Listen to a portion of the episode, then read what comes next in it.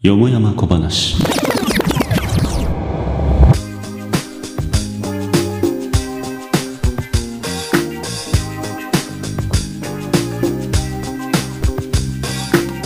仏上騒然外談公説話題に事欠かない情報社会どこかで生まれてはやがて消えゆく世間話の数々今宵も誠よもやま話に花を咲かせてはみませんかはいということで始まりましたよもやま小話プレゼンターのまこですこのポッドキャストはポッドキャスト番組「ポケットに沼をこよなく愛する男ことまこがこの世にあふれるよしな仕事をのらりくらりと語り明かす公式裏番組です本日はゲストをお呼びしています箱べらちゃんお願いしますどうも、ポケットに沼をパーソナリティの箱べらです。はい、よろしくお願いします。はい、ということで、いやちょうどね、あのーさっき話してたんだけど、生活音って ASMR だよねっていう、いす。ああ、もうね、そうなんですよ。やこの音が落ち着くとかってありますかいや、あのー、なんだろう。別にずっと同じ音が続いてほしいとかっていうのはない。うんうんあのー、まあ、ちょっとね、あのす具体的な作品名を挙げるとあれなんですけど、僕は今唯一、ほぼ唯一聞く ASMR 作品があるんですけど、うん。はい。あそれは結構その、まあ、男性向けあの普通の ASMR ってもう結構講義になってきちゃっていてう今、んうんあの多分もともとはそのなんていうのかなあの音声あの特定の音で脳がこうん脳に響くような音するよねみたいな、うんうん。そういう話だったと思うんだよね。なんだろうな、例えばなんていうのかな。だからまあ、い一般的に言われるのは、なんか咀嚼音ああ、かはいはい。耳かき音とかもあるよね。あ、そう、耳かき音とか、そういうのを聞くと、すごいもう、なんていうの、脳にこう、わーってなるみたいな。なんていうんだろうねうんうん脳的快楽ねまあまあもうそういう、そううんそう、脳的快楽っていうのがあるっていうところから、今やただの、あの、なんていうのかな。まあ、それこそ、まあ、これもオタク界隈のあれだけど、まあ、ただの、ね、あの、女性が喋ってるというか、はいはい女は性い。がエッチな声を出してる まあそういうことですね。うんはいそういうのも含めて、ただもうそういう目的のものも ASMR っていうふうに、まあ、言われてしまっているうん面はあると思うんですけど、うんまあ、そもそもこれ聞いてる人 ASMR って何だか分かってるんですかねどうなんですかもねういいんですか僕、その当然な ASMR が何の略なのかし分かってないですけどね。 ASMR なんだっけな、えっ、と、オートノーマスセンサリーメリディアンリスポンス。だって、はい。難しすぎる単語しか出てこないですね。ディープ L でさ、そういう時は、そういう時はディープ L にこれは任ちせょっましょう。と難しすぎますね。これ僕、全くピンとこないですよ、今。ディープ L ですよ。世の中にはディープ L というものがありデますからィー。プエルちゃんに吐かせてみますか。あもうね、ディープ L で、うん。けんやったらね、うん。あの、なぜか、ひらがなで訳されたね。そうなの、本当だ。うん。自律神経性腺違反のこれはオートノーマスがですね、自律神経ですね。オートノーマスセンサリーですね。メリディアンリスポンス。 もう全然わかんないですね。はい。もうリスポンスが反応ですからね。はい。まあでもさっき言ったことですよ。なんか脳がわーってなるような音ですようんゾワゾワしますよねゾねワゾワみたいなするような、そうそう。お音ってありますよねっていうところで、で、えっ、と、何で知ったんだか忘れちゃったんだけど、あの、道草屋っていう、あのね、はまあこれも女性が語りかけてくれる男性向けの音声作品なんですけど、うん。あのーすごい好きでして、はい。はい。まああの、18金のものもあったりするんですけど、ああ、らしいですね。 18金のものは正直別に18金である必要は全然僕なくて、うんというのもなんか、あの、ね、寝るというか、のにす最適。はいはいはい。で、何がいいかっていうと、すごくこう、なんていうの、生活音がめちゃくちゃしっかり収録されている。うん。かつ、その、なんていうんだろう。まあ、女性が語りかけてくれるんですけど、それがなんていうのかな、もうすごい、説明台詞とかなしに、ただ自然に普通に話話しかけてくれるだけみたいな。うん。うん、感じだし、あとはその生活音だけじゃなく、生活音もそうだし、あとは何あの、らそれこそ本当に AS ASMR 要素としては、シャンプーしたりとか、ほう。あのーまあ、いろんなのあるんだけど、例えばシャンプーとかでも、ただシャワシャワシャワシャワってなってるんじゃなくてう、ん。耳の中に水が入ったゴボワーみたい な、ゴボゴボって入ってくるの。ゴボゴボって入ってうんくるやつとかも、ちゃんと録音してて、へえ。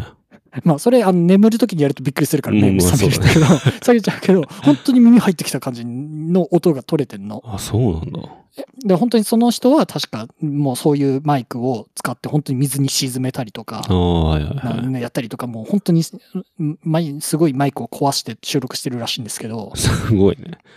うん、ああとなんかね、口の中に飴玉が入るとう、ん。口の中の位置からコロコロコロって音がするはあ。感覚になるんだ。すごいね、なんか。うん。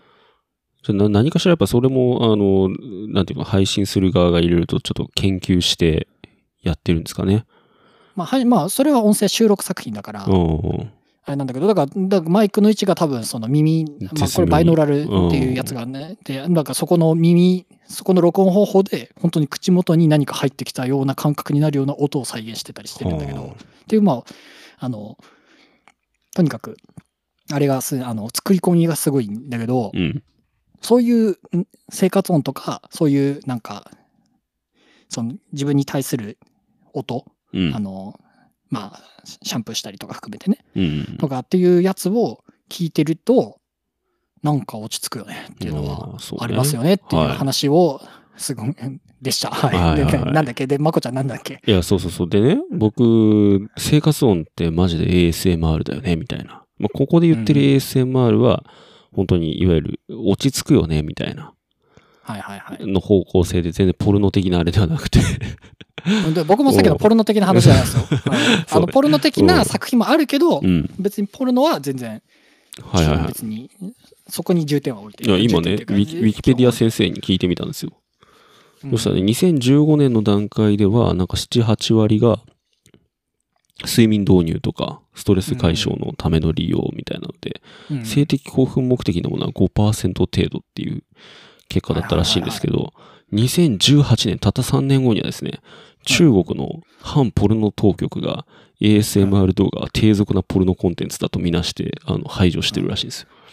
このへー3年間の間にあの一気にそういう需要が広まったんだろうなっていうのがなんとなくそこから見えてきて何が面起きた白んいだですね。そうで、だね2020年ね、えーっと、この段階では YouTube もポリシー改定して未成年が出演する ASMR 動画は投稿できなくなったらしいので、すごいですね、こういうのの広がりってね、えエロってすごいなってう。いう。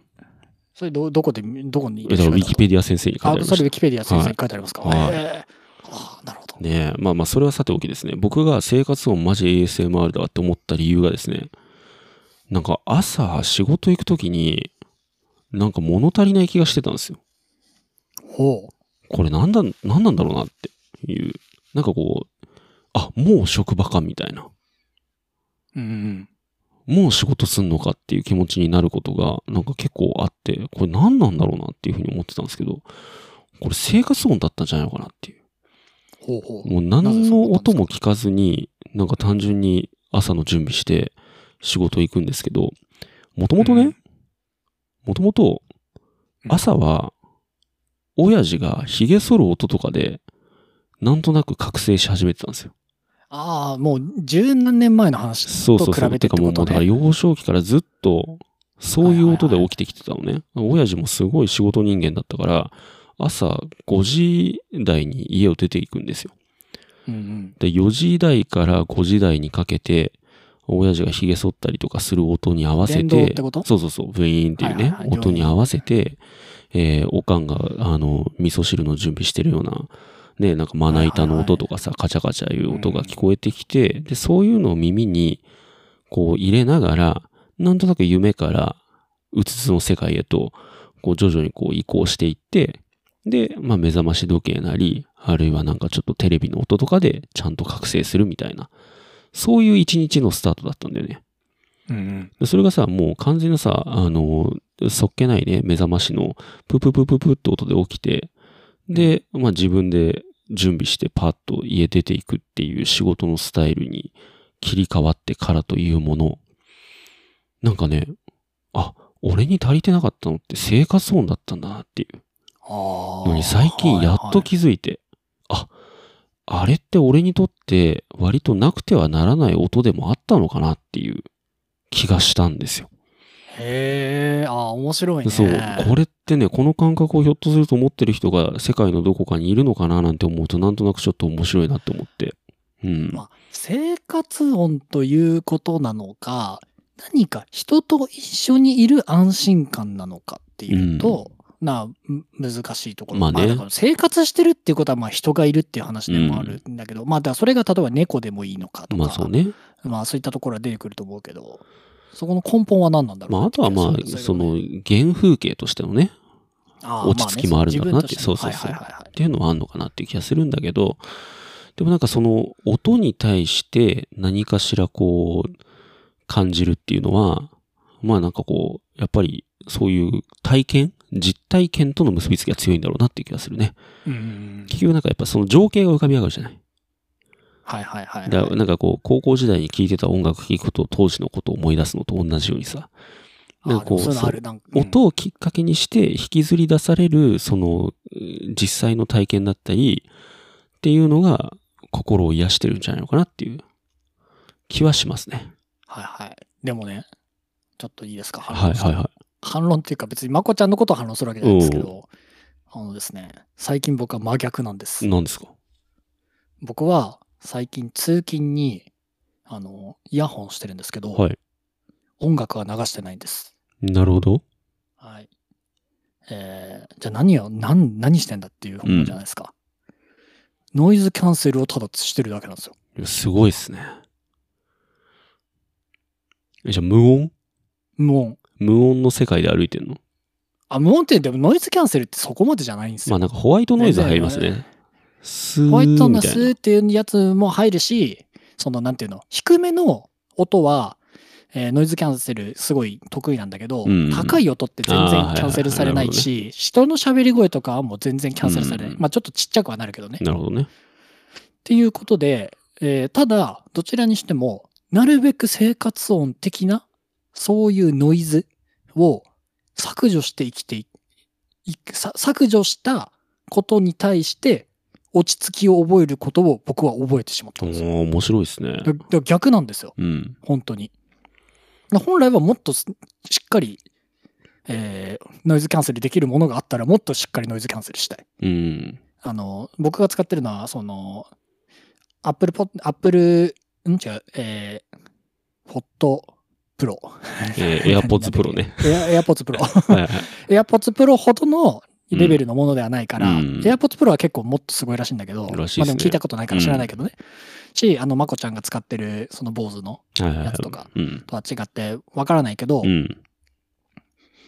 だから、けど、でもなるべく消して生きていきたい。ああ、そうなんだ。じゃあね最近、はじゃあねああ、れですよ。あれおすすめしますよ。パチンコ屋。パチンコ屋に3時間ぐらい入るんですよ。耳栓なしで。バーってやって、チュインチュインチュイン、チュインチュインチュインみたいな。うんうん、で、その後、出るんですよ。うん、静寂。 え、世界ってこんなに静かだったのってなりますから。はいはいはいはい。あの感覚はね、多分、あうの、んパチンコ屋に行かないと、あの、味わえない感なる覚ほどだと思ねうので、ぜひちょっと今度3時間ぐらい、 パチンコに入り浸ってみましょうか。あのね、あの、そういうストレスをなくしたいのにわざわざ与えに行くっていそうそうそうあ、でも逆なのよ。あのね、あのーあ、逆というか、だから、そのノイズキャンセルをただしてうん生活して、イヤホン取ると、こんなに世界ってノイズで溢れてるんだって思うよ。うんああ、そうね。だからやっぱりそれでさ、悲しくなっちゃうじゃん。もう、もうなんか外したくないってなっちゃうじゃん。ううるさいな、早くノイズキャンセルしたいなってなるでしょ。で、ちょっと、あーってなるじゃん。でも、パチンコ屋に入ったら、もう外してる状態が静かでしょうがないから、感動するよ。まずパチンコ屋に3時間いるっていうストレスの方が嫌だよね。どう考えて も。まあね、そこトレードオフだから。うん、トレードオフだけどね。いや、しかも別に、なんだろう。外したところでどうってわけでもなくて、うん。別に外したら外したですぐ慣れるし、うん。僕が過去に一回やったのは、あの、 本当バカみたいなんだけど、その、イヤホンって、まあ、ノイズキャンセルと、まあ、通常と、あと、あの、外音取り込みってあいりうまもすのがね。あったりするんですよ。僕は普通にいつもの調子でイヤホンつけてうん歩いてて、あ後で気づいたら外音取り込みモードになっていよいよ無音何で何の意味もないっていうね。る。 しかもだからな外音取り込みモードだと、うんむしろそのし質があんまり良くないから、はいはいはい普通に聞いてるよりノイズ大きいというかうさ、ん音が大きく聞こえるわけよ、はいはい結構。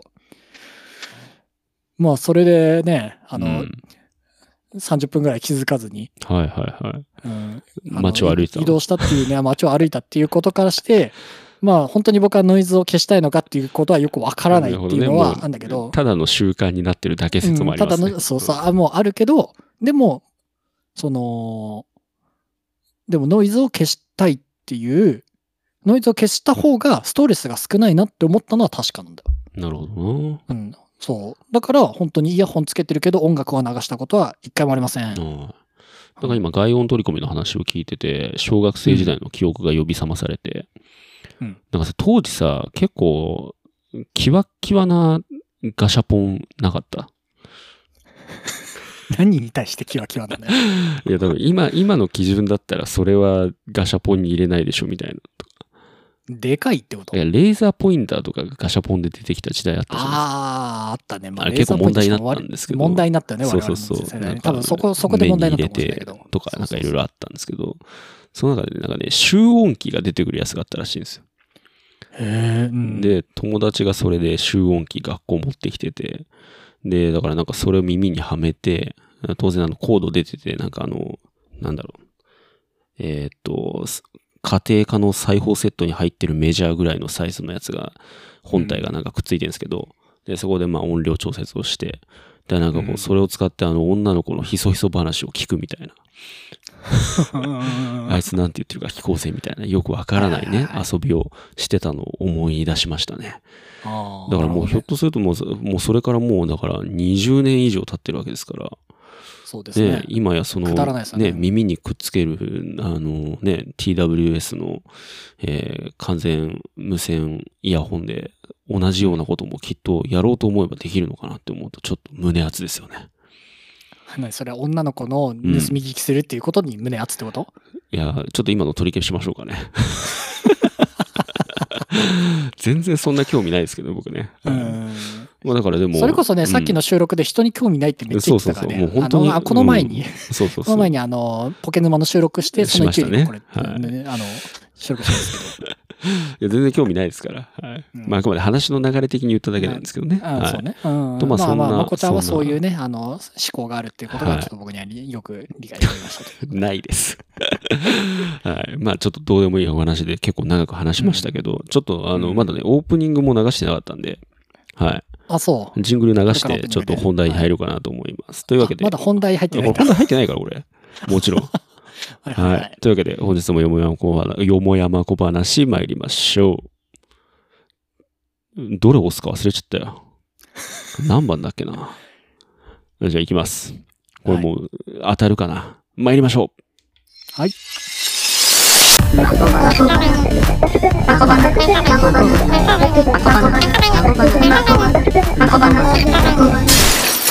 マコバナ。当たりました。よかったです。はい。パシュンというわけでですね、はいはい今日のテーマなんですけど、はいいこれないんですよね。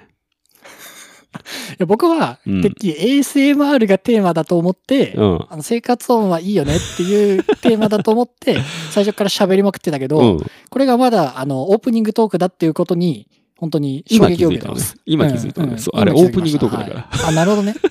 しかも結果、トークテーマないっていう。そう、その結果トークテーマ特にないんですけど、いや、あの、二つありまして、一応はいはい候補として。一、つは、えーっと、表番組のポケ沼で今後ね、あの何を語っていこうかっていう、ああ、はいはいはそうい。企画会議そうだねそういえばそういうのあったりも、うんありましたね。でもう一個は、富士山登ったよねっていう思い出話。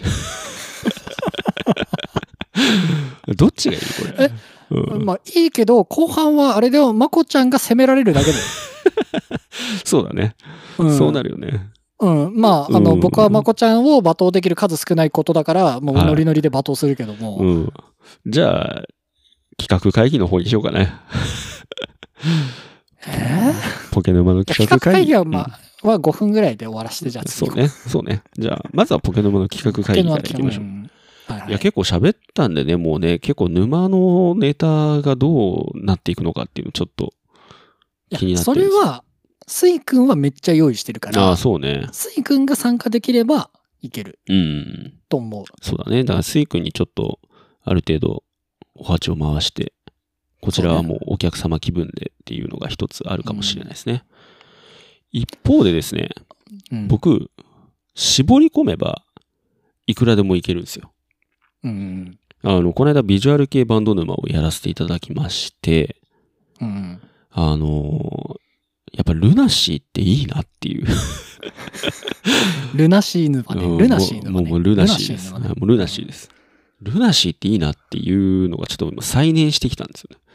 はいはい。でも全然語れてないなっていうのもちょっとありまして、この間はまあ、多少ね、そのビジュアル系の歴史みたいなところでルナシーが果たした役割って大きいんですよ、みたいな話をしたんですけど、もうちょっと音楽性みたいなところで、これを持ち込んだのがすごいみたいなとか、はいはいはい。そこら辺の話をしだしたら、キリがないなと思って、これ1時間いけるんじゃねえかっていう説がちょっと上がってきたんで、で、ルナシー沼っていうのをやりたいっていう。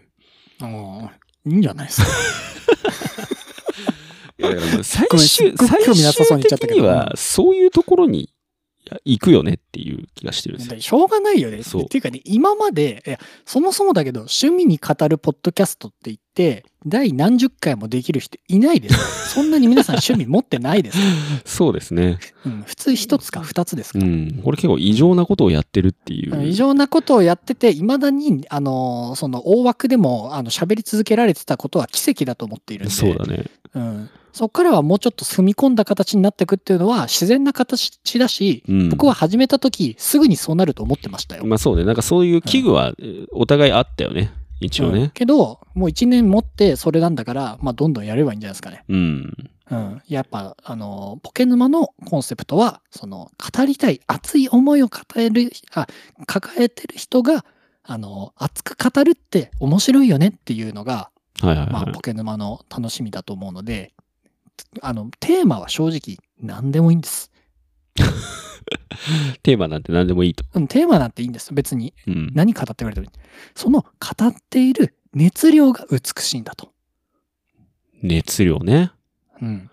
まあ逆に言えばだよ。逆に言えば、僕からすると、熱量のないものをうん。ポケ沼で語ってほしくないんですよ。ああ、確かに。まあ、それはそうだね。まあ、なんかこう趣味の紹介としてこういうのあるんですよね。う無ー理やりん、みたいな感じうのんやつは、全然僕は聞きたくないし、多分はいはいこのポケ沼のリスナーさんも、あの、求めてないんじゃないかそうと。ね。なんかこう、全然わかんないし、何言ってるか本当に一言も理解できないけど、あの、スイ君の分度とかが本当に一番いい 例で、あの、スイ君の分度とか多分聞いて、誰もが何言ってんだこいつにしかなうんない。ん。私でもも、言葉とか、うん、だそうけ全然理ど、わかるっていだう。けど、なんか、うん。面白い。え、でも、全然、何話してる内容が面白いとかじゃないと思うんだよね。なんか面白いんだよね。下手したら全然共感できてないんだけど、面白いんだよそう。ね。そう。普通、面白さって共感ができるとか、うん自分の過去に対する、わかるわかるその、えー、早期だとか、なんかそういったところから面白さって感じるじゃん。はいはいはでも、スイ君の分度度会は、僕はは話聞いててもそうだし、他の人もそうだった可能性はあると思うんだけど、い。うん、本当にそういうのないんだよね。そう。うん それもかわいそうだけどね。うん、一切ないのに、なんでこれこんなに面白いんだろうっていうのは、 やっぱりうん本人の熱量なんだよね。そうね。それはそうかもしれないし。それがやっぱ魅うん力的。何よりあの、あの回のまとめがすごかったなって思ってて。なんだっけ、まとめ。え、あの、いや、ほんと、スイ君の話面白いわ。何よりね、主観がすごいっていうまとめ方をしてる。 箱べらが。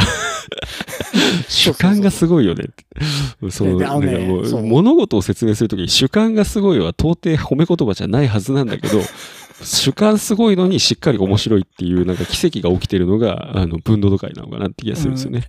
いや結構、まこちゃんは、うんあの、熱量ある中でも、ちゃんと皆さんに説明をね、あのそうね。しっかりしようとね、んしてくれてるんだけど、スイ君の特に分度度会に関しては、あの、皆さん分かってると思うけど、みたいな説明なのにもかかわ らず、何一つ理解できないっていうところが、もうこれが最高すぎるね。素晴らしいよね、なんかうんね。やっぱね、新たなエンタメ、うんだからやっぱね、スイ君好きだわって思っうんそう。た。で、何よりそこに熱量があるから説得力があるんだよね。そう。そう。だから何の価値もないのそうにわ、かん説得力があるんで すそよ。う。説得力だけは本当にあるので、それがやっぱり熱量を持ってる人のプレゼンの面白いところなんだろうなっていうのそをうそうそう学ばされた回なのかなって気がしてます。そうなんですよ。ってことはだよ。やっぱりこれから先、あの、ポケ沼が生きていく主戦場は、やっぱりこう絞り込んだ沼っていうところにおそらくなっていくんじゃないのかとうん。 いう話をしていくときに、以前僕はですね、箱べらに、この沼やりたいって言ったら、いやもうそれはもう裏番で勝手にやってくれって言われたのがあるんですよ。なんだっけ。えーこれ中村真宙沼ですね。ああ、まあいいよ。あの、全然ね。 あの、いや、あ全然やっていただいていいんですうよ、ん。あやっていただいていいけど、あの、キーボード沼よりも僕は、うーんっていう。なるでしょうね。うん、いや、で、もいいと思う。あの、正直言って、中村真宙に関しては、あの、このファンの方には申し訳ないです。申し訳ないですけど、僕は正直興味はないし、はい。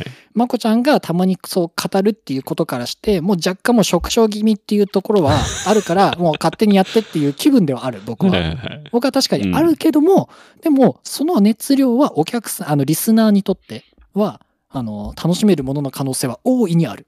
そうですね。大いにあるから別に僕はそれも聞くし、まあ、それに対してそれをやったことに関してあのまこちゃんの評価がめちゃくちゃ下がるんじゃないかっ ていう期待もある。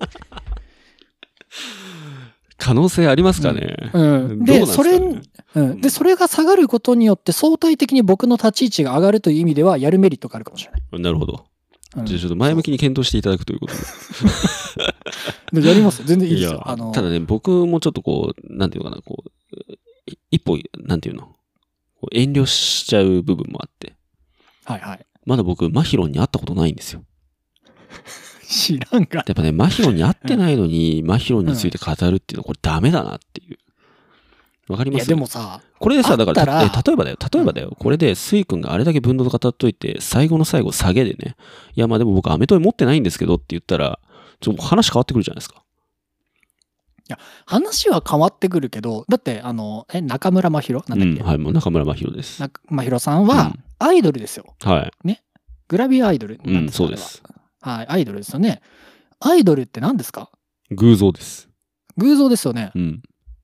じゃあ実在しちゃダメじゃないですか。なるほどね。 だってそ、だって逆に、だってそ、うんあのね、その人を実際に会って、その今まで見ていたその自分の中のパッションとは違った一面が見えてしまったらだよ。うん。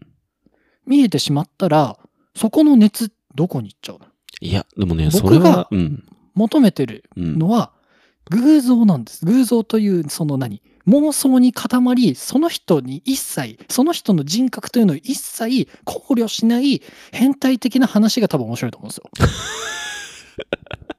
なるほどね。勝手にね、勝手に決めつけた話。はいはいはい。うもうんそういう世界観ね。そういや、でもな。だけど、それを知ってしまったら、だって、ねえ、なんか遠慮しちゃうじゃないですか。だってさ、結局だよ。ほら、いろんなことにさ、すごい批判的にさ、喋ったりするじゃんあいつは何なんだ、どうかとかっていうさ、あの例えば芸能人に対してねああ、そうね。うん。っていうふうに言う人いるじゃん。うん。じゃあいざその人がげその人と会って実際リアルで話一回話したら同じことを多分誰も知らないのに言えなくなると思いますよ。ああ、なるほど。確かにそれあるかもね。なんかこう、う結局その間に何か壁があるからこそ、なんか本当になんかもう歯に衣着せぬ物言いができてしまうっていうのはあるのかもしれない。そうそう。それが相手が人間なんだって分かった瞬間に、うんそこまで言えないっていうふうになるっていうのはうん大いにあり得る。でも、マヒロンは、ね、そういうのを超えた存在だから全然大丈夫 あだよ。もう裏切らないかだっ。て会ったところで妄想が膨ら偶ま像っていうれのる。は、偶像っていうのは、その花からこう存在し、まあ存在しないじゃないですね。こう何かこう超越した存在を我々が知覚できるものに落とし込んだものですからね。うんまあねはい。でしょだからマヒロンも同じなんですよ。マヒロンという存在を、こう、このように権限している偶像なのだから、それにあってね、こう、マヒロンに触れたところでだよ。多分僕の中にある彼女のイメージは崩れることはないだろうなっていう。 ああでも一つ言わせてもらっていい、うんマヒロンに触れたら多分捕まるよ。触れるってそこじゃないから。 触れるはそこじゃないから大丈夫なんですけど。はいうんただ、あともう一個一つ言えるのは、そのポケ沼で扱うっていう、あの、大義名分を手に入れることによって、僕ははいはい。真宙に会いに行くっていう、あの、一つのこう、自分の中で勝手に持ってる精神的な障壁を超えることができるんじゃないのかっていう。ああ、なるほどね。僕、そういうイベントとか行ったことないんですよ、基本的に。はいはいはいはい。ライブとかも興味ない人だし。だからこう、芸能人に会いに行くみたいなこと一回もやったことないんですよね。うん。うん。なんならこう、なんていうのかな。あの、ライブ配信とかも見るタイプじゃないんですよ。うん。だからその、そっちに時間合わせることをしないタイプ。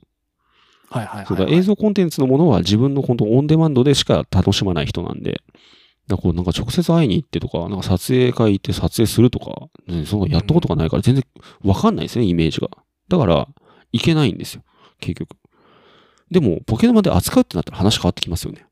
まあまあね、取材ですよね。そう、取材としていくっていう。そしたらちょっといいレンズも買ってとか、ね、ちょっとこう、撮影時間短いのに無駄にあの、バッテリーグリップも買ってみたいな。うんううんんちょっともうガチ体制でいこうかなみたいな感じのあーなるこほともどねできるんじゃないのかってうい、ん。はいうはいはい。その自らのこう、精神的なこう心理的なね、変化をこう確かめるための実験として、まあ、なる広ほどに会ねいに行くことができるんじゃないのかあーっていうまあポケヌ、うん。一説。なるほど。ポケ沼を出し にして、えー、マヒロンに会い、カメラの機材を買い、そうそうそう。ね そういうことだまあそういうね。理由付けで、まあまあまあ、うんあの、そういうふうに使っていただいて全然構いませ んので、はい。まあ、全然ね、あの、まあ、やっぱ、ね、そう、ゲストがね、一番熱量をね、あの感じられるように、ね、なってくれるのが一番だと思いますので。まあそうでですよね。はいもうはういんあのこの出演、あ出演というかね、テーマをやるっていうことによって、まあ、それが深掘りできるのであれ ば、まあ、あのね、レンズとかも買っていただければいいんじゃないかなとはい。思いますけどね。うんほんとね、なんか、まあでもね、あの、非常に魅力的な方なんで、はい。あの、ぜひ発信したいなって勝手に思ってます。いやー楽しみです。実際どうなんですかねこういう、なんていうのかな、こう、ポッドキャストで誰か人物を取り上げて語るみたいな回って、うん。ありなんですかねいや面白くなるんですかね。いいじゃないですかいや、面白いと思いますうよ。ん。僕、それで言ったらね、ジャッキー・チェンも語りたいですけどね。ああ、なるほどねう。ん。はいはい。そう、だからもう俳優に焦点を当てて語っていくとか、はいはい。そういう路線もありなのかなっていうの。ほんでこの間なんかあさ全、然そう、金庫目の時にもさ、あのね、ちょっと出たんですけど、俳優に焦点を当てて語ってみても、なかなか面白い語りにはなるのかもしれないという。うん。ちなみに、マヒロンの場合ですと、あの、今日で毎日投稿バトンくるくる動画が1381日目を迎えてるんですね。おおなるほど。毎日バトンくるくる回して動画をツイッターに投稿してるんですよ。うんこのけなげさよ。うん。うん。っていう話がしたい。うんあのね、これ以上いくと、あうの、ん多分こん、これこで、あの、始まっちゃうんで。そうね、この回が、いかうねん、マコバナのこの回がマヒロン回になっちゃうと、これダメですから。裏版でいきなり取り上げるなんてありえないですね。やっぱ表そうでですね取り上げるべき話なんで。はい。まあ、というわけでね、来週何収録するってい来週ね、う。うん。スイ君、まあ、水君次第ですね。スイ君次第だけど、僕は来週はスイ君とうん予定があるので、あ、ですね。うん。あれ、そうだまこちゃんは あれあれ、まこちゃん来るんじゃなかやっためろよ。心折れるだろうよ。もう思い出させないでくれよ。いや、もともとね、あの、ポケ沼の方でね、話が出たんだよね。野球をそうそうそうそう。見に行ってみようみたいな話があって、で、えっと、スイ君を野球沼に、まあちょっと引きずり込んで、で、それが叶った先、行く先には、まあみんなで行ってみようっていう企画があって、まあそれが実際にこう、あの、実現ベースで話が進んでたんですよね。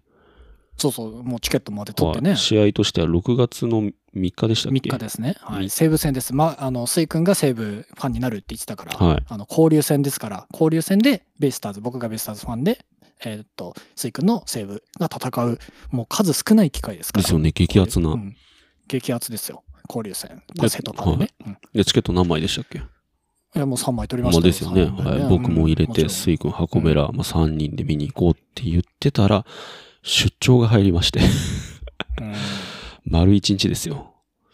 もうね、地獄よね。本当に。なんかこう、みんなで遊ぼうって言ってた日に仕事が入るっていう。で、しかもそれがただの遊びじゃなくてね、このスポーツを見る価値ってやっぱそこなんでしょうね。再現性がないっていう。そうね、うんその時しか、あうのん。共有できない、そうそうそうそうそものう、ですその時その試合をそのリアルタイムで見るからこその体験にお金を払うみたいなところあるのに、それに結局いけないで、代わりにやることが仕事ってなんやねんっていう。もうしかもね聞くところにいると、その仕事はさほど重要ではないとちょっとそれもあんまりこう、配信ベースで言いたくないんですけど、マジで行く必要ないと思ってるんですよ。 マジで俺別にいなくてもいいなって思うような内容なので、本当にね、こういうのが一番しんどい。うん。いやこれもね、いいですね。これ、まこちゃんがあの死ぬまでずっと言い続けますから。うん、まあだから、そそうならないよう傷つに、け続け。 そうならないように、あの、リベンジしましょうということで。あリベンジしたいでぜすひね。ね、いちやょっとまたそれ連もれぜてひっていただきたいんリベンジしですが、でもその話からちょっと派生してたんですけど、やっぱ会議ってマジでいらないもの多いですよね。たいです。うん。会議うん。いらないものね、めちゃくちゃ多いね。 8割9割いらない会議なんじゃないのかなって気がするよね。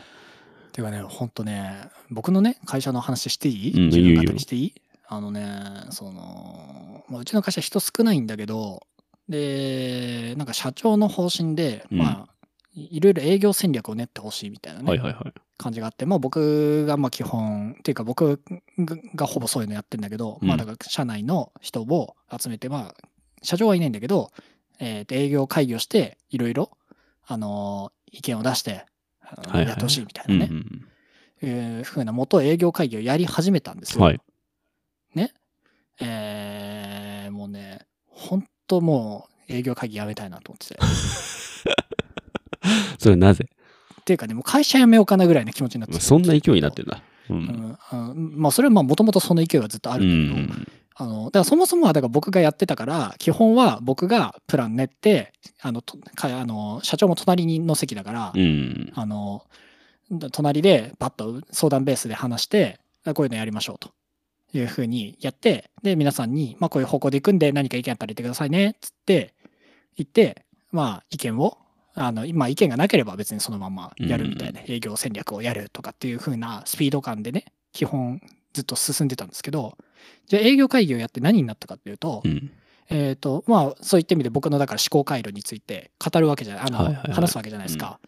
話すと、うーん、なるほどね、みたいな。あ、じゃあまあ、それはまた、ちょっと考えとくんで、みたいなうん。感じで、えー何かそこから議論があるわけではなく、後回しにされ、なおかつ、あの、気に食わないものに関しては、ただ反論されるだけ。はいはいはい。はい。で、具体的な案は一切 ゼロ。これさ、うん。ただ僕が報告して、承認を得なきゃいけない人たちが増えただけなんだよね。うん、まあそうだね。うん。本当で、にしかもそういうふうだに、 で、それをやることによって何が起こるかというと、僕がそういう発す、何今までふふわっといろいろやってたことに対して、えっ、と、柔軟な発想がどんどんできなくなってくるんだよね。うんだってその人たちと一緒にやるの嫌じゃん。そうだね。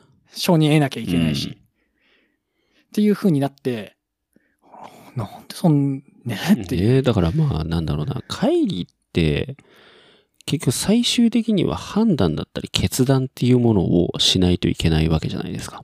うん。でも世の中にある会議ってそれを避けてる会議多くないですかっていう。いやだからそうなんですよそうで結局報告会とうんそのなんだろう、把握してでなんだか自分も参加した気になって仕事した気になってるだけなんですよ、そう。だから意味ないんですよね。で、なおかつさ、結局だから最終的には結論を下さないといけないのであれば、その決断を下す人が誰なのかは、実は最終的にははっきりさせておかないといけないところなのかなっていうのは正直思ってて。うんそれがはっきりしてないままやっても、なんかこうみんな遠慮したり、あるいはなんか好き勝手言って、結局なんかまとめきれない議論になって終わったりってことは増えるじゃないですか。だから多分本当に、あの、組織の意思決定を良くしようって思うんだったら、会議じゃなくてブレストで止めとくブレインストーミングで否定を一切しない、お互いがアイディアだけをひたすら出し合って、で、終わる。でいや、もうねそそうれ、。んもう決断する人は初めから決まってる。だからもうあくまで、あの、なんていうのかな。アイディアの引き出しを増やすためだけに集まるっていう形が、最終的にはこう会議の正解なんじゃないのかなっていう気がしてて。いやいやあのね、うんいやもうおっしゃる通りでうん。僕はそれこそその営業会議に関してはそうなればいいと思って、うだかん。らブレストしましょうとだから僕はこういう方針で考えてますと、うん。こういう方針で考えてこういうふうな大枠で考えてるから皆さん意見くださいと、うん。じゃあ話しましょう。はい。じゃあ、特に意見ないみたいなんで。で、まあそうなりますよね、なんかでね。結局ね、ブレストって、できる人、うんブレストをの訓練をしてない人たちは、ブレストできないんですよう。ん。なるほどな。うん。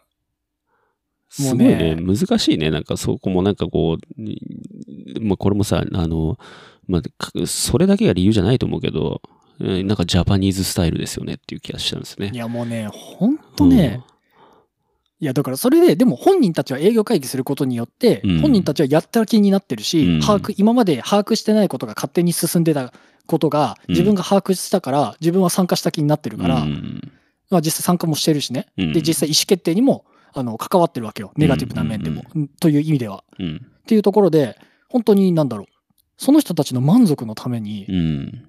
やってるって、いやだからそういうことなんだよね、多分その会議、日本の、うん日本のって言ったら会議して、海外の会議知らん から、なんとも言えないけまあど、まあね会議とは往々にして、その人たちの自己満足にやり、ってるものになりがちなのことは本当に確か、うんね結局答えを出すのを逆に皆さん嫌がるからはい会はい議はでい。そうね。責任持ちたくないのかそうわかならんんだけよどね。そこもあるんだよね。でね、僕ね、うん実はちょっと全然関係ないところで、あの、AI の発展性について、ちょっと今、レポートを書いてたんですよ。あのね、それね、箱庭のテーマの一つなんですよ。あ、そうなんですね。すいません。もう箱庭じゃないわ。中庭あ、だ。。中庭のね あの、あそうのまもあ、うそれほはら、うんいっぱい書いてるんですねみっ。ちり、みっちり。はいはい。これ裏表なんですけど、おー、いいみっすねちり。書いてあるんですが、これね、表は全部僕が書いたんですよ。うん。裏はね、これチャット GPT が書いたんですよ。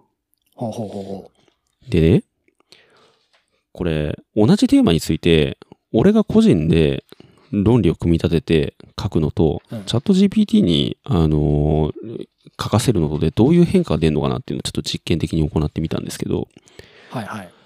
結果としてね、あのー一つの、えーテーマに対してあの掘り下げていくのは、依然としてまだ人間の方がうまいと思うんですよね。うんうん。で、一方で、一つの議論に対して、あの、多角的に、あの、根拠を示して、あの、なんていうのかな。意見をたくさん出すっていうことにかけ、かかけては、AI の方が強いと思ってるんですよ。うんうん。で、実際そういう感じの結果が出てきていて、うんうん。だからね、これから、ブレストしたかったら、個人でできる時代が来るなってきたんです、思ったんですよ。いや、それね、あれですよ。チャット GPT うでん言われ、あの、の使い方の一番最初に提案されてたのがそれですそう、よ。まさにそれなんだよね。うんだから、あの、なんていうの、誰かからアイディアをほす、な、な、なんだろうな、個人がアイディアを出すことの限界ってやっぱあると思うんですよね。うんうん。で、やっぱりこう自分がカバーしきれない部分っていうのはどうしてもあるから。でそれの、まず、その原案としてのなんかいろんな方向性をまず示してもらって、その中で自分がこう取捨選択していくっていうのが、やっぱり一番さ、こう AI と人間との距離感で一番測りやすくて分かりやすい世界線なんですよね。だから、もう会議なくしませんかという。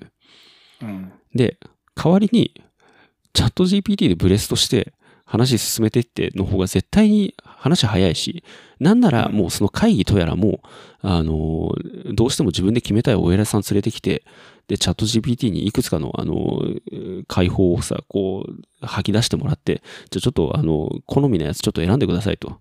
こういう立場、自分が、自分に一番近い立場を、にチェックしてくださいって言って、で、そのチェックされたものをベースに、あの、方向性を決めていくとか、なんかそういう形でやったら多分5分で終わるよねっていう。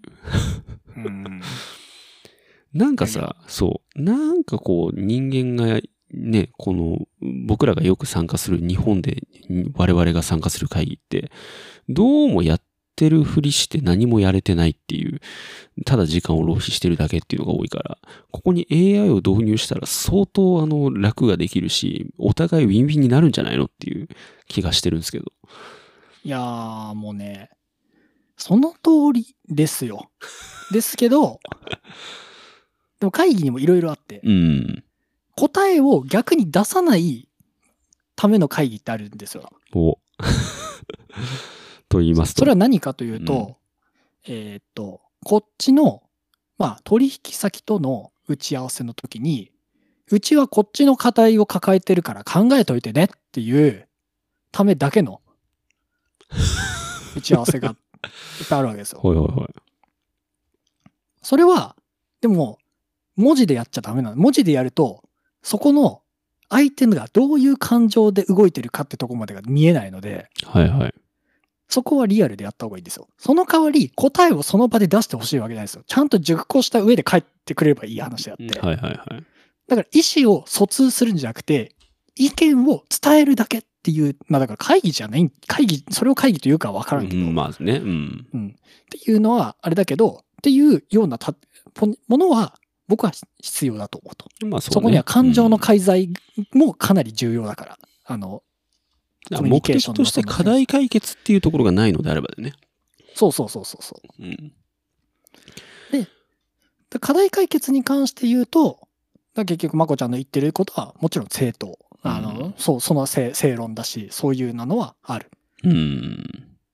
ただ、言えるのは、僕が、まこちゃんと、例えば、えー中庭の話をしたときに、うん。答えが自分が思ってもいないようなところからうん。答えが納得できるものが出てくるっていうこともあるのは確かなんですよ。まあそうね。うん、っってなるとじゃあ何が重要なのかっていうと人間関係とかコミュニケーション能力なんだよねっていう。まあそうだよね。だからこう人間がインスピレーションを働かせることができるのって、ある程度こうやっぱ、あの、自己を発露できる相手とのコミュニケーションだろうなっていう気がするよね。そうそう。だからそこの自己の発露できるレベルがだようん。多分、僕、だから僕はチャット GPT まだ扱ってないけど、まこちゃんレベルに使えるとしたら、えっ、と、まこちゃん、チャット GPT、会社の社員っていう順で自分の発露できる順なんですうんよ、う多んう分ん。結局。気使わんだってチャット GPT は何言っても別に傷つくわけじゃないですかそうだよ。ね。別に採用しなかったからさ、あの不不機嫌になるわけじゃそうないだし、よね。うんっていうその信頼感もあるじゃん。はいはいはいまあ、。その代わりただ意思のなるわけではなくてあくまでそのなんだろう僕ベースの考えいよりも広がることは少ないというかその偏見的なところを考え直させるようなところまでの圧っていうのを、えー、と文字だけとかチャットうん GPT のその情報だけっていうので考えが変わるところまで行くのは結構難しいと思うね。まあそうだね。うん、だからそこにを自分の考えすらも変わってしまうああそういうことかっていうふうにうん自分の考えを補強するんだったらチャット GPT で十そ分うだだとな。思うけど、そうんれをあの考えが変わってしまって、もう、あ、別の方向性だってなるには、やっぱりそういう人との打ち合わせ、人との会議というかう、ん議論っていうところから生まれることは確かだと。うん。ただ、そういうふうな人間、人間関係を築けてない人とやるものに関しては、もうただの自己満。そうだなもうなんか今の話を聞いててね、その、エモーションですね。その、情動とう、ん。まあロジックですよね。論理っていうところの関係性っていうのを、僕は比較的ですね、エモーションを、エモーショナルな部分はね、マイナスかなって思ってたんですよ。うんえ論理を結局破綻させる原因になるからね。こううん結局こう論理的なところでは分かってるんだけれども、情動によってそれが抑えられないとか、情動によって受け入れられないみたいなことがあるから、である意味で言うと、チャット GPT は AI が制御しているから、あの、限りなくそのエモーションの部分を排除して、論理を構築してくれるから、ある意味ではすごい、なんていうのかな。あの、人間が理性的な判断をするときのいいアイディアメーカーになってくれるかなっていうふうに思ってたんだけど、今の話聞いて、確かに対人間だと、逆にそのエモーションが働くことによって、あの、自分の意見を、こう、変えるようなきっかけ、あるいはこう、視野を広げるようなきっかけをくれるっていうケースは確かにあるなと。要するに全部同じ重みで語られても、そこには結局じ選ぶのは自分だから、あの、それをピックアップするかどうかっていうところさえも結局、こちら側にもう委ねられているわけで、だからある意味じゃ全部別に却下してもいいんだよね。でも対人間だとそこにこう情動の圧もかかってくるから、あ、そういう見方もできるんだな、そう言われてみるとそんな気がしてくるなっていうのが生まれるっていう点は、まだ AI では解決できないところなのかなっていうのをちょっと思うと、そうそうそうそうおなるほどなと。それも悪くねえなっていう気はしてきた。うん。エモーショナルな部分はかなり重要で、うん。なおかつ、人が動くのって、結局最終的には論理じゃなくてエモーショナルな部う分だと思うんですよ。んそれがさっきのスイ君の分度度会なんですよ。分度はエモーションでね、成り立ってエるモーショと。ナルでさ、うんそう主観エモーショナル、うんそれだけなのに人は楽しまれるし何か納得感がある、うん。そこに本当の正解ではないかもしれないでもそれがそういうものだからこそあのーエモーショナルっていうのはものすごく人にとってはやっぱ重要なんですよねっていう気がするよね、そうね。だから僕の中でもすごくこのその極めてエモーショナルなものをこう感じさせてくれるのが、やっぱマヒロンなのかなっていう気がしてるんですよね。うんだから僕、あの、中村真宙沼をいずれ扱ったとて、その中に多分、あの、論理は介在しないと思うんですよ。あー そうね。主観しかない。 そこにはね、多分ね、主観しかないと思う、正直。でそこがまたね、僕、論理で一応生きてきたというふうに思っている自分にとっては、こう、踏み入れるのが怖い沼ではあるよね。あうあ、んなるほどね一。体どこからどう話せばいいのかわからない、かえって。しかも説明しようとしちゃうよね。多そう分そうそうそう説明しなくていいエモーショナルな部分を、うん。あの説明して逆に自分と違ったエモーショナルではないところに持ってって喋ってしまう可能性あると思う。そうね。うん。なななんんか言いたかいことそ、わかるそれによってかえって、なんかこう、あれ、なんか自分が本当に思ってたことと違う方向に行きかねないですね。そうそう。しかもそのな逆にそれで情熱冷めちゃうじゃないですか。ん。うん。それだとやっぱ違うよね。違うよね。うん。いや、ほんとね、どう、どうしていいかっていう感じですけれども。まあ、いずれは、いいずれは扱うであろうと。いやな中村真宙の真似した でしょう。あ、そうか。でも見に行かなきゃいけないんだもんね。そうなんだ真よ。宙に会いに行かなきゃ会いに行かないといけない。まずは会いに行、きなまずはちょっと写真撮ってこないといけないですよね。そう、会いに行ってレンズ買いな。うん。そうだレね。ンズ買った会いに行きだ。うん。ポートレート用のレンズをちゃんと買って。そういねや。単焦点ですか75ミリうん単焦点75ミリ。単焦点僕一個も持ってないですけどね。あれ貸さなかったっけいや、借りてんのあれだってズームレンズですから。あ、じゃあうちにあるやつはうん。貸してないのか。うん、借りたのはサイスの F4 投資のあの広角のズームレンズだから、はいはいはい。あの、うんあります。あの、アルファマウントだから、あの、変換はしてあるんあーなだけるほど。どねアダプターがだ必か要ら、なあんの、オートフォー、だからオーオートフォーカスができない。うんそこが難しいところだこね。れ難しいですねうんそうか難しいですね買うか 買うかもう買うしかないかねアルファ E マウントいいんじゃないですかね。ねまあ、だから、アルファ、ね、だ E、E、うん、 A、んアルファ E マウントのう、んあの、オオオオートでいけるやつもあるはず。ですね多分オートっていうか、オートフォーカスのやつもあるはずだけど、ちょっと反応は悪いかもしれないけどね。まあですよねいやーでも本当まああ、ポでーもあれ、ポごめんかーポートレートの壁も分厚いですよねポートレート85ミリ。あ、まあいいや、うん。ポートレートの壁。人物写真を撮るっていうさ、もう全然イメージわからないもん。人物写真は、あの、ああいうファンのやつはわからないけど、うん、その、まあ、僕は職業柄昔映像系やってた時はいはい。はあったけど、その、キャストのいい絵を撮るにはうん何が重要だと思いますか、コミュニケーション。あのその正解ですよ。はいはい。はい、正 解です。いや本当に、どう、もう、本当にいいねとか、あじゃあ次こうやってみて、ああ、いいね、うん、うんあっていう、本当に、本当にそれやるんだよね。うん。だからね、それが上手にできる気がしないから怖いんですよ。いや、だから、そんなん余さ計に会いに行けないカメラマンじゃ、そのプロじゃないんだから余計さに会いに行けないんですよ。いや、プロ、こっちはプロじゃないんだから、うんそんなのは気にしなくてもいいし、逆にあっちはプロだからこそ、素人相手に完璧なえ仕事をしてくれますよ。なるほどね。でそれは仕事の範囲内、そのか彼女の実力の範囲内の絵しか撮れない。うん。それはなるほど確実にそうそなっこをてしまう超けえど、させるのがプロのカメラマンの仕そう、事そっての、ことなんですそようね。そうそうそう、で、そこに行こうっていうのはおこがましいよ ね。それはだかそれら、はあ確かにの、マヒロンから提,、うん提供される、あの、エンターテインメントを享受しなさい。うんあなるほどね。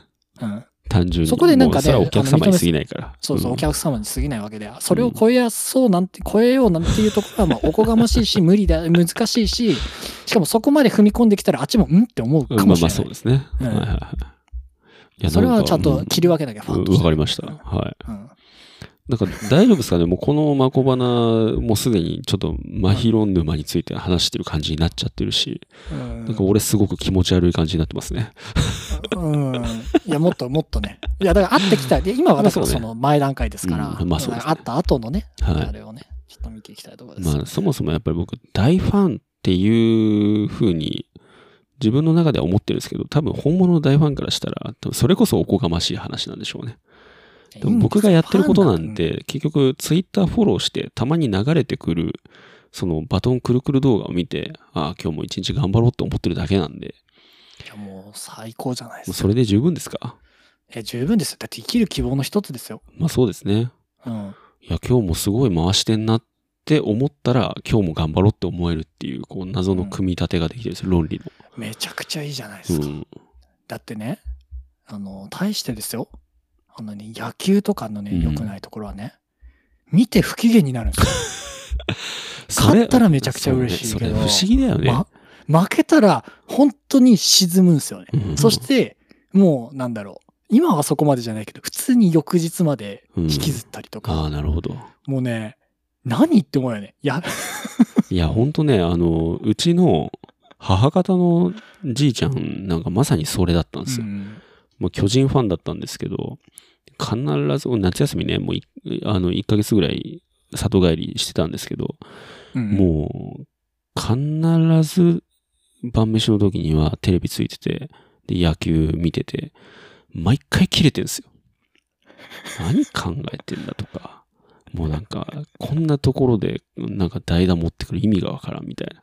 うんもうやめちまえみたいな感じで。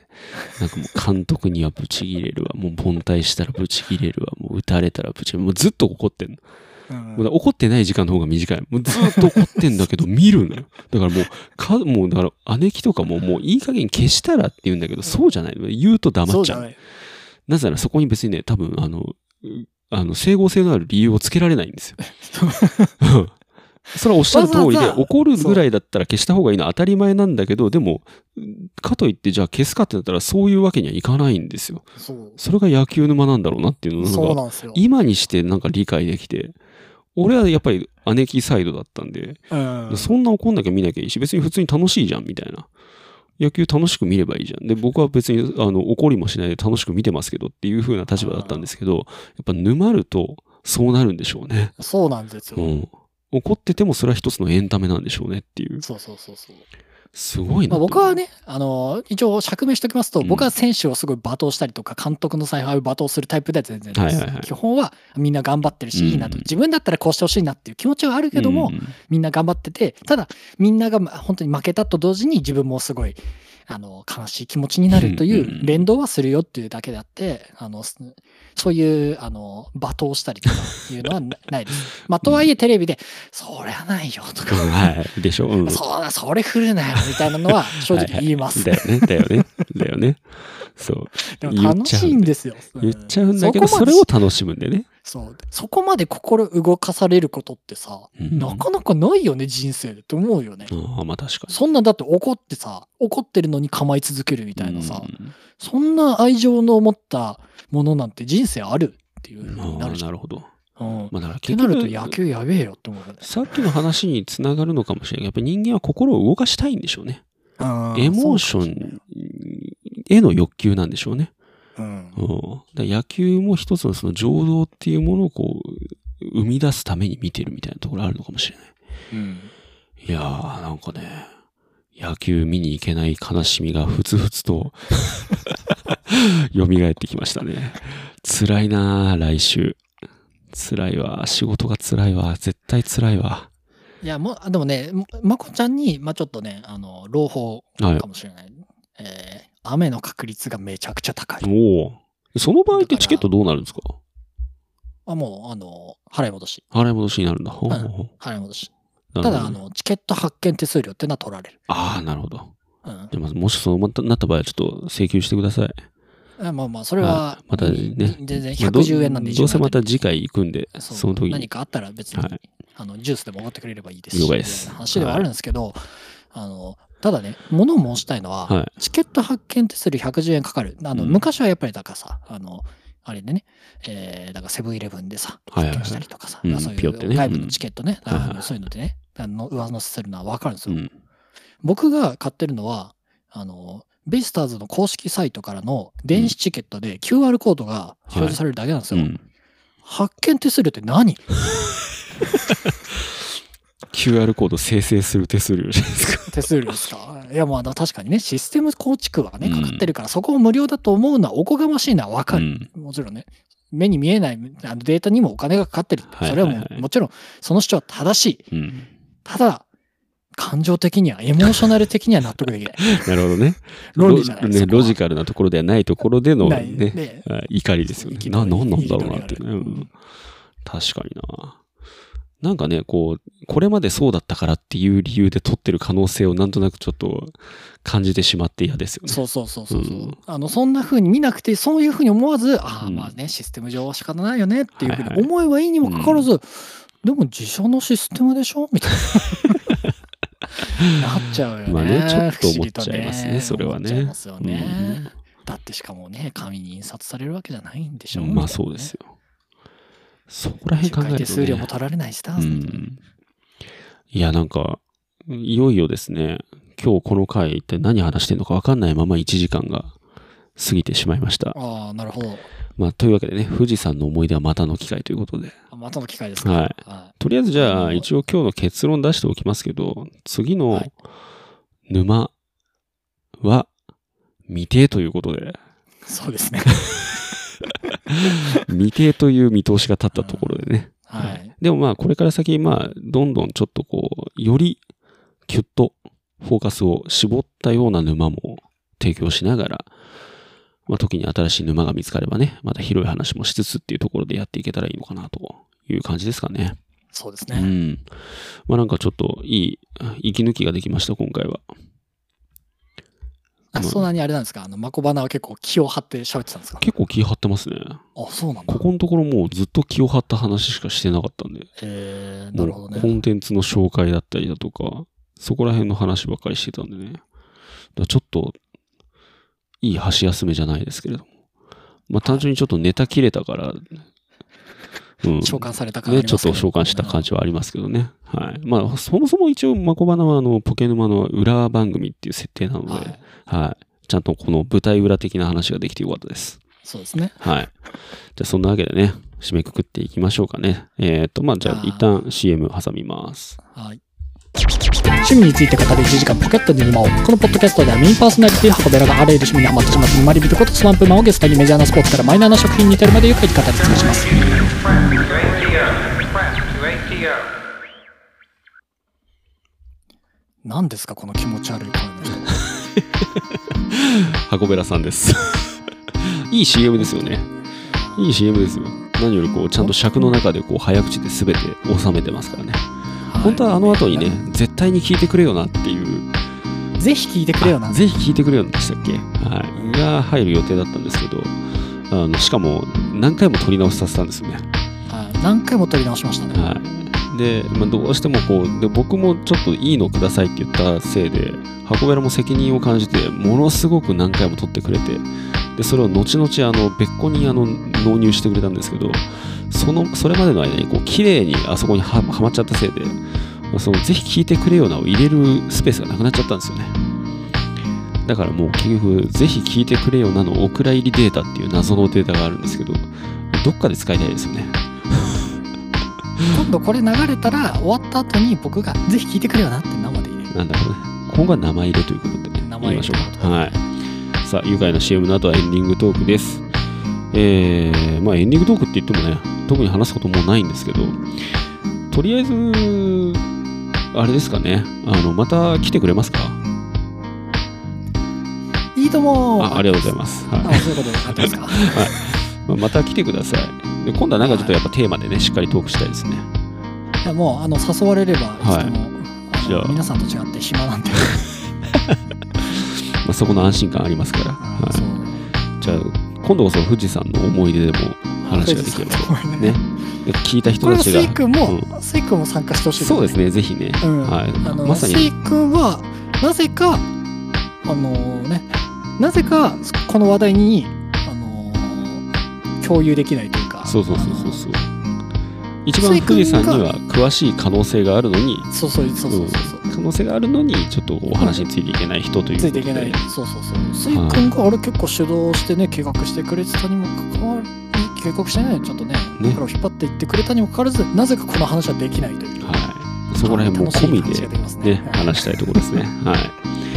さあ、じゃあ、そんなわけでね、お聞きいただきましたのは、よもやま小話、しょうもない雑談会でしたね。はい。